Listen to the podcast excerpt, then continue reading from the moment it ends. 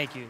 Thank you. Okay, I encourage you, or ask you actually, to take your Bibles out uh, and turn to Matthew chapter 10. Matthew chapter 10, we'll be looking at verses 26 through 33. Uh, but before we start in and I read this message, you want to uh, just thank uh, a word of acknowledgement to a guy named Simon Flinders, who first taught me this passage and really helped me understand it. So, a lot of the thinking is reflected uh, here from Simon, and I appreciate his insights because he taught me uh, really the idea of what Matthew's getting at in this passage, and I owe him a lot. Um, going to be reading again verses 26 through 33.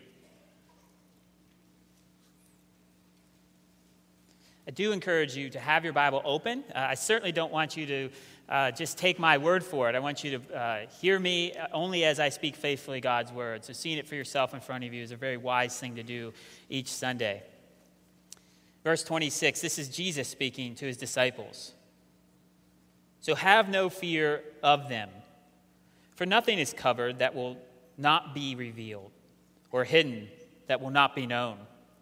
What I tell you in the dark, say in the light, and what you hear whispered, proclaim on the housetops. And do not fear those who kill the body but cannot kill the soul. Rather, fear him who can destroy both soul and body in hell. Are not two sparrows sold for a penny? And not one of them will fall to the ground apart from your Father.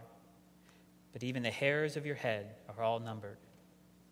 Fear not, therefore you are of more value than those many sparrows. So everyone who acknowledges me before men, I also will acknowledge before my Father who is in heaven. But whoever denies me before men, I also will deny before my Father who is in heaven. This is the word of the Lord. Thanks be to God for that. Well, the ESV editors decided to put a label on this section of Scripture that we just read it was quite easy for them to come up with this label, right? It says, Have no fear. And it's quite obvious because three times in these seven verses, Jesus tells his disciples and warns them against fear. Verse 26, don't be afraid. Verse 28, do not fear. Verse 31, fear not. And I would imagine this exhortation makes sense to us this morning, doesn't it? Because there's so much fear in the world, isn't there? As we heard Pastor Sean say, today people, there are people who fear not having enough food for tomorrow. There are people today who fear that they may not even live to see tomorrow. There are people out there in the world who fear going home and seeing that person yet again who will physically or emotionally abuse them. There are people who fear what the government is going to do but it's not just out there, it's in here, isn't it? In this room this morning, I am sure there are people who are fearing rejection, loneliness, their financial state, their marital state. There are people who fear public speaking. People fear getting old, getting fat, getting cancer, getting sick. All kinds of fears. And when we mention these things this morning, we have to admit they're not just detached fears of people from a, in a country far away, there are fears here within. They fears that grip me as I mention these things, cause anxiety in my soul. So, with all that, could, could you imagine, just for a moment, is it even possible to imagine a world without fear? Could you imagine what your life would be like if you've never felt fear again? What could you do to get rid of that fear? Now, I'm not talking about eradicating healthy fear. The kind of fear I teach my children, you know, when they cross the road, look at cars, a fear of getting hit by a car. That's a healthy, good fear. I'm not talking about those. Let's leave those aside. But what if, just for a moment, we could eradicate all the fears that distract us from our life's mission, that grip us, that drain us, weigh us down, and consume us? What if we could be done with all of that? Wouldn't it be great to live in a world with much less fear. Now, my question this morning is that the takeaway Jesus wants from us this morning as we dwell on this passage? Well, you have an outline here in your compass, and it may be helpful as you pull it out. You could take notes or at least just follow along with the two just ma- basic points I want to make. And we see here the first point's obvious that there's a fear that Jesus condemns. And that fear is very clearly laid out there in verse 26, our first verse.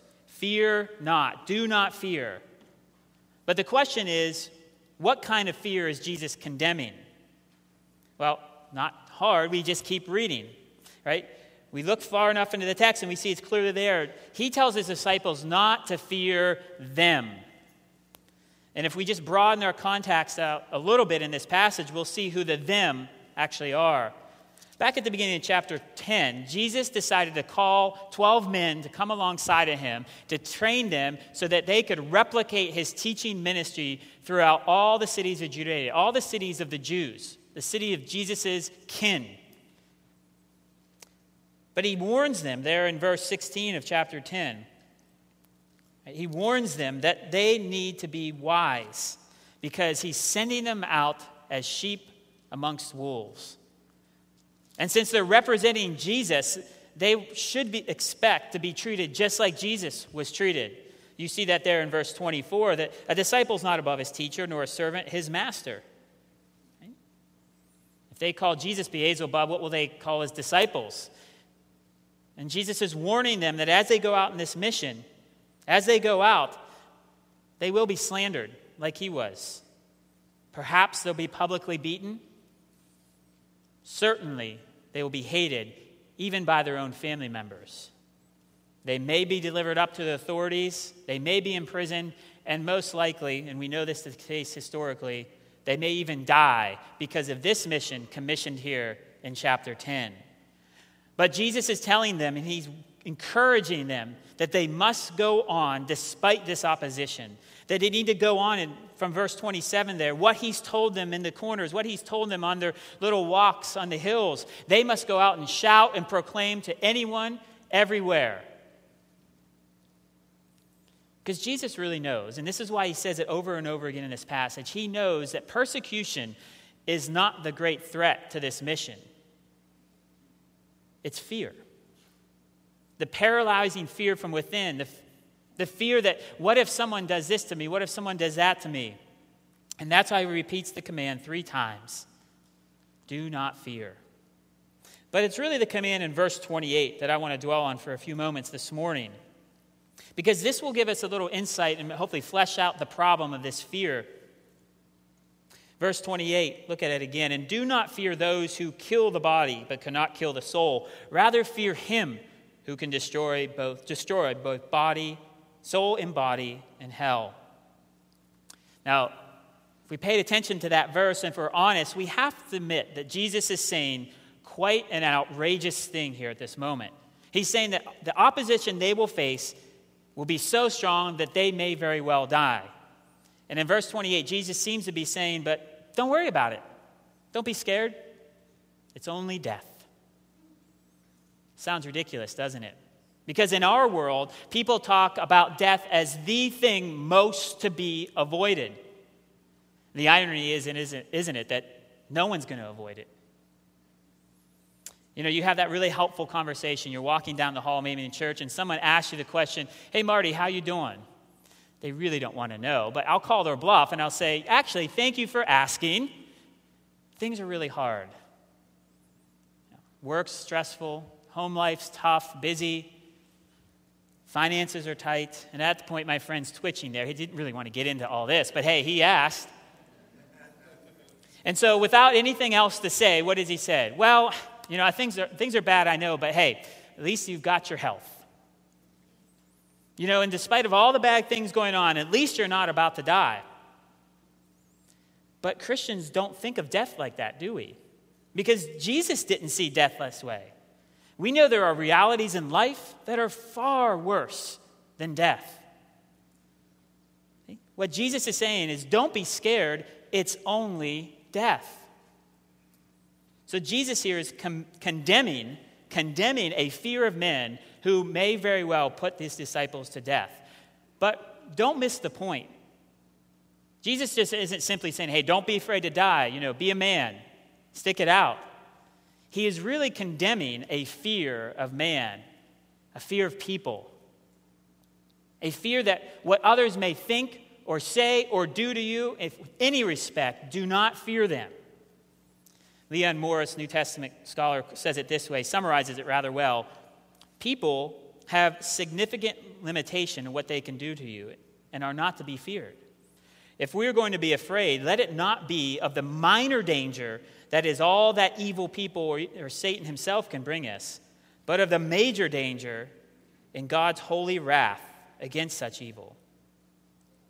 See, it sounds odd, but Jesus is condemning a fear of people because their threat to us is no threat.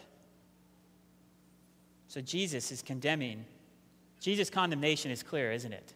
Do not fear people. And instead, Jesus then commends to us a fear in its place, a fear of the Lord. And that's what the rest of verse 28 is showing us. There is one who is to be feared much more than those who can kill our body. It's the one who can do much more to us. It's the one who can kill both body and soul in hell. And this statement here in verse 28 is a sober reminder that hell is a reality far, far worthy, more worthy of our fear than death, isn't it? It's far better to die young and safe in judgment than to live a ripe old age and go to hell. But Jesus just isn't saying that hell is scarier than death. He's saying that the people who can kill you are much less to be feared than the one who can destroy your body and soul. Just like Leon Morris said, people are so limited in what they can do to you. It's only death. But there is no limit in what our Creator, our Lord, our Judge, there's no limit to what He can do to us. Jesus is talking about who we should fear not just what. He is commending to us the fear of the Lord. And why should these disciples fear the Lord? I mean, for us today, I hope we understand that. I hope this is just a review. But just in case, let's just look at these passages around verse 28 to understand why the disciples were to be fearless with respect to men, but fearful with respect to the Lord. You see there in verse verses 26 and 33, actually.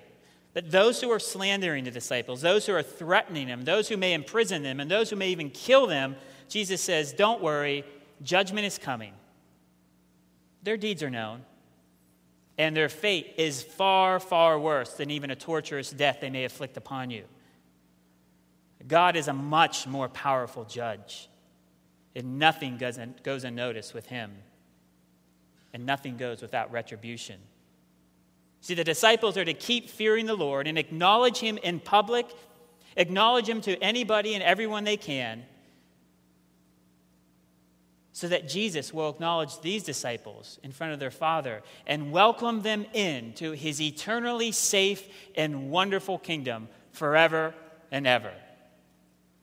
They are to fear God because He is the powerful, strong judge. But you also see there in verses 29 through 31 that they're to fear God because God is in control. Though it doesn't seem like it. I mean, the disciples are getting persecuted. It seems like the mission's not going so well. Fear not, Jesus says. I'm in control. Your Father's in control. Even the relatively worthless sparrow is known and cared for by your Heavenly Father. And if that's the case, how much more does he care and know his disciples? The point's clear. Nothing escapes his watchful eye. There is no such thing as chaos in God's world. The judge from the first half of this verse, or the judge for the second half of verse 20, I should say, the judge that can turn your body over and your soul over to hell, is the same judge who Jesus calls your father, who has a tender, loving care for you in verses 29 through 31. Now, it's clear from this context in chapter 10, and it's clear even from verse 29, that Jesus isn't telling them that everything will always be okay in this life, that things will go great and they don't have to worry about it. They will be persecuted. They may very well die. Their families may hate them. But a sparrow does not drop to the ground without God knowing. But don't mistake, a sparrow may drop to the ground, persecution may come, but all these things are under God's control. Though opposition seems fierce, though the enemies seem to have won, God isn't defeated, nor are his plans ever, ever thwarted. See, in this one verse, we see the two different ways the Bible brings together the concepts of fear. Jesus speaks of God as in terrifying judgment, as a terrifying judge. But he also speaks God as a heavenly, awesome, watchful Father who treasures and cares for his followers. God is to be feared for both of these reasons. And in light of this, it would be rather foolish, Jesus thinks, and rather irrational to fear them rather than to fear God, wouldn't it? Now, just in a moment time here, I'm going to be admitting to you some things that aren't great, some things that I'm not happy about. But at this very minute here, I'm going to admit to you that some, something that some of you may find absolutely absurd. I'm going to admit to you, especially you longtime Baptists, that at one time I was a Presbyterian. Sorry to say. When I became an ordained Presbyterian minister, I had to go through a two and a half day psychological examine, examination. I had to go down to Columbus, and I was given all sorts of tests. And one test came back in particular, and it said I scored a notch too high on the paranoia scale. Now, those of you who know me, this I know it's not a shock. I understand. But I sat there, and the lady was giving me the results and deciphering, and she said, "Yeah, it seems a little out of whack." And I said, "Actually, let me ask you a question. Could me answering one of those questions wrong, so to speak, push me over the edge or mark me a tick up on that?" She said, "Yeah, actually, it could." I said, "I think I know what question that was." She said, Oh, really? I said, Yes. And actually, there were statements, not questions. There were statements, and I had to answer yes or no to. And there was a statement, I remember thinking about it quite seriously. And the statement was, I dread earthquakes. And I was about ready to take no because I don't sit around and dread earthquakes. But I thought about it, and of course, I overthought myself. And I thought, well, who likes earthquakes? Does anybody not? If your earthquakes happening, does anybody sit there and say, yeah, this is great? So, yeah, I dread earthquakes. So I marked yes. I'm paranoid, I guess. Right? She came back to me and said, I have an irrational fear of earthquakes. I have irrational paranoia. Right? They were worried that this irrationality would hurt the ministry. But I just want to make that point that Jesus isn't doing this here. He isn't raising their paranoia level. So they're just worried all the time about persecution. What Jesus is actually saying is that fear is not actually the enemy at hand misplaced fear is. Fear of people is very irrational. Fear of God, very rational. And in fact, it's the best thing for you. Now, this fear of people, this people pleasing fear, we call it, as it relates to persecution, is the immediate context here.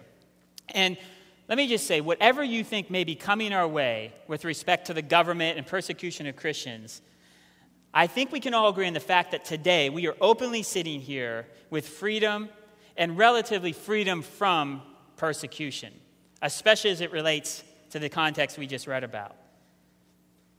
But I think if we understand verse 28 better, and I think with our understanding so far of it, that we can say that there are large stones that will be left unturned if we just think, oh, that was for them then. I don't really see how this applies to me, Marty, because I'm not under threat my faith. But I want to say to you this morning, as we learned about this passage, now let's apply it and just say there are many other ways that people fear other people, aren't there? And this is where I think this passage comes in specifically for you and me this morning. Now, I want to speak openly and candidly right now for a moment and confess to you how this fear of people, how this people fear problem has manifested itself in my life. I made a list. Sometimes, because of my fear of what people think of me, I have lied or exaggerated. Sometimes, so I wouldn't be labeled as a killjoy, or prudish, I've joined in on jokes I shouldn't have I've allowed gossip, gossip or vitriol about someone to continue when I should have walked away or put an end to it. Sometimes I've held back from telling people what I do for a living out of fear of them associating me one of those types. Because I feared how someone will respond, I've held back from a rebuke when it would have been the most loving thing I could have done for that person. Sometimes, out of fear of not wanting to deal with an issue, I've complained about others behind their back. Because I feared that many people may think I'm out of line with current styles and trends, I've spent much more money on myself than giving away in generosity for gospel causes. Because I feared what people may think about how my appearances, I spent much more time training my body than training myself in righteousness. I know, fail, I understand. Because I've feared not enjoying life as much as others, I've pursued worldly enjoyments more than godliness. Sometimes I've wanted to impress others more than God, so I've done good deeds and developed good habits to impress them rather than to be faithful to my Father. I've feared the loss of my reputation, so if I've covered up sins I shouldn't have when I should have confessed to trusted friends. Out of fear of loss of someone else's reputation, I've helped cover up their sins instead of getting them help they need. Sometimes I spent prayerless days in anxiety about what people think of my upcoming sermon rather than prayerfully depending on God and thinking about what He thinks. See, hopefully, this very abbreviated list of my unbroken people fear problem this unholy list that I just mentioned is enough to establish the point that we're talking about. And my hope is that maybe as you've heard me talk and you have seen your own unbroken heart in this matter, and to be honest, I'm rather confident that that should be the case. It's not just me, friends. Now, what I've confessed to you this morning is not some scandal that I don't think ought to see me removed from my leadership position. Nothing I've confessed could be even close to deemed as a public disgrace. I'm just talking about the hundreds of daily battles I face, that you face. Hundreds of common failures I surrender to. Most are known to no one but me. Sometimes not even I know them. What I'm describing to you is the battle of proper fear that rages inside Christians' heart every single day. But see, when you start to say it out loud, make a list and say it out loud, it is such a disgrace, isn't it? Is there anything on that list that I just named that I could be proud of or have a good excuse for? No. It's a list of embarrassing failures that makes my heart heavy to stand up here to confess that I still greatly need God's sanctifying work in and through me. Friends, I want you to listen to this and, and listen carefully. This is not some side issue for those people, people like me, or those people over there. I think this is where the Christian game is being played mostly every single day. It's where the battle wages for your soul. And to be honest with you, because I know a lot of you, and I hear, what, even those of you I don't know, I hear what you say. I think most of you give up too easily, just like me. See, when you think about it, it is kind of embarrassing that this kind of people fear that we surrender to, isn't it? Jesus was talking to a group of disciples, a group of people who had every reason to fear that they will be tortured and killed because of their loyalty to Jesus. And the same is true as our brothers and sisters of Christ around the world today, isn't it? And yet, here we are with so much freedom from persecution and so much space that we have time to worry about whether people like me as much as I hope they will and they should. Wasting our time on petty fears. Is it not shameful as they're out defending the gospel, putting themselves in harm's way, losing their lives for Christ, that we have these kinds of battles? Well, perhaps the list, the list I mentioned didn't resonate with you, but maybe a few diagnostic questions will. Would you rather be a meek and little known deacon in a church, visiting shut ins and quietly praying for them in, in your home each morning unnoticed? Or would you rather be an esteemed church leader who the entire congregation knows? Or to put it this way, do you need recognized for the things you do for the church and for the Lord? Do you get frustrated when you put in all that hard work back with the children, unnoticed there on the upper floor, week in and week out? Do you get frustrated when you're in the back office or supporting missionaries with your quiet prayers? Do you get frustrated when you're building that relationship with someone at work and never once someone says thank you for it? Do you get frustrated when no one gives you acknowledgement you think you deserve? One last diagnostic question. It comes from our passage here itself, verses 32 and 33. Have you ever been ashamed to speak the gospel to a friend? Have you ever been ashamed of Jesus' words before the world? Now, I'm not talking about his words like, God loves you and has a wonderful plan for your life. Just as a side, he never said that, friends.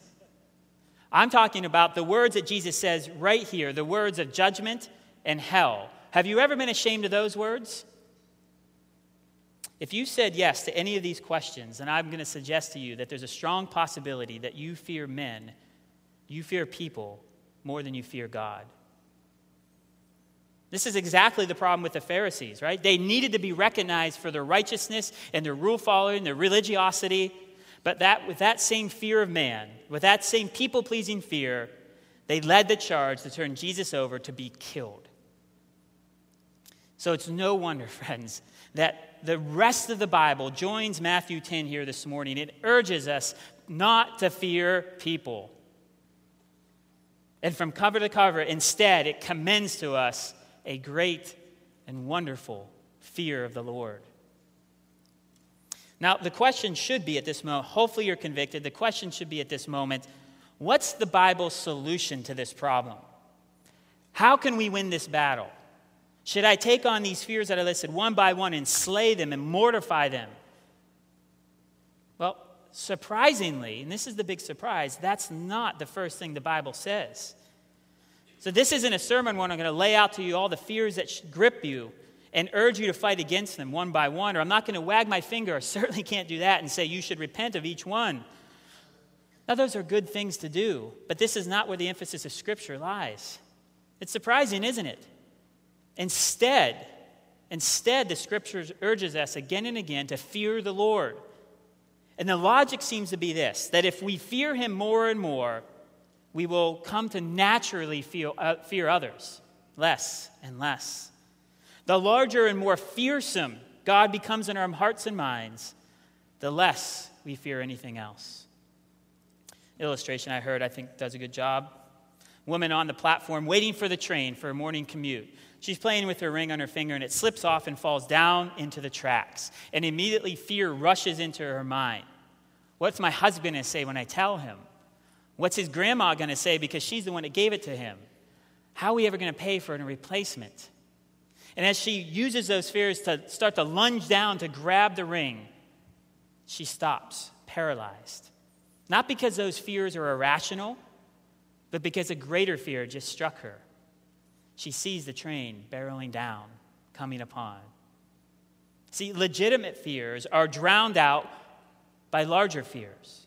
Greater fears have a way of making lesser fears shrink. This is the shape of Jesus' logic here in verse 28. Earlier in the sermon, I asked you the question wouldn't it be great if we lived in a world with much less fear? The Bible answers that question with a resounding no. The problem in the world, the problem with you, the problem with me is not too much fear. The problem is the wrong kind of fear. The problem is that we don't fear enough. We don't fear the Lord. And I was confronted this wholeheartedly this week as I thought about this over and over again. The fear of the Lord may be a theological concept that I have back here in my head, but it certainly doesn't reign here in the front of my consciousness. Do I fear the Lord? See, the Bible could list a bunch of thou shalt not fear people because this reason and that reason. But instead, it says, fear God. And friends, I want to encourage you this is a very liberating approach, isn't it? Instead of having a thousand mountains to climb, okay, I conquered this fear, now this fear, I need to conquer this fear and the next one. Instead of all those mountains to climb, the Bible says, let me tell you about a fear that can outstrip and overwhelm every fear of man that you could possibly have. See, once we grasp this, once we understand this, the whole Bible opens up for us. You know, we listen to Pastor Chris and Pastor Al preach through First Peter, and over, over and over again in First Peter, you hear this idea of fear, fear, fear in a good way. Didn't make sense. Or how about this verse that never made sense to me? And so I'm starting, just starting to understand it now. Exodus 20 20. You don't need to turn there. Just listen. Exodus 20 20. Moses coming down from the mountain after receiving the Ten Commandments, being petrified of God. Moses said to the people, Do not fear, for God has come to test you, that the fear of him may be before you, that you may not sin. In effect, that passage is saying you don't need to be afraid of God as long as you fear him. Never made sense to me. It's the same message that Christians from old have taught us. We just sang this, didn't we? John Newton, several hundred years ago, wrote that line Twas grace that taught my heart to fear, and grace my fears relieved. Of course, if this is the solution we have for people fear, then it should be the solution for every kind of fear we have fear of the future, fear of conflict, fear of whatever you have, the anxieties that well up in you, maybe in the middle of the night, maybe in the morning as they rush in. The solution is always the same stop focusing on the fear and start focusing on God. And as we grow in fearing Him, we'll find it harder and harder to fear anything or anyone else. 'Twas grace that taught my heart to fear, and grace my fears relieved. My prayer for hope today is that you will go, go away knowing that the path to liberation from, I think, this ubiquitous people fear, the path to liberation is not less fear, but more. And to that end, I want to ask you that as you listen to Psalm 86:11, that maybe this is your prayer for this whole week. Psalm 86:11, "Teach me your way, O Lord, that I may walk in your truth. Unite my heart to fear your name." Our prayer is that God may grow in us such a fear of him, such a terrifying delight in him that all other fears will melt away. Let's pray. Father God, we do pray that prayer. Lord, and so easily it is to say those words. Cause us to fear you more, to tremble at your presence and your word and your awesomeness. But Lord, we, our prayer is really deeper than that, that you will well up inside us a sincerity when we say those words. That our lives be prevalent with a holy and reverent and awesome fear that doesn't keep us scared of you, but brings us close to you, Lord. We pray, Lord, that the fears that we have, the, the oh so many fears that come into us each and every day of people around us and what they think and may not think, and the future and all the things, Lord, we pray that indeed they will melt away because we know that death is in nothing when you've given us eternal life. Lord, help us to believe this. Cause our faith to grow. Cause our eyes to see your majestic love and authority. Make this true to our hearts and minds this day and always, Lord. In your Son's name we ask these things. Amen.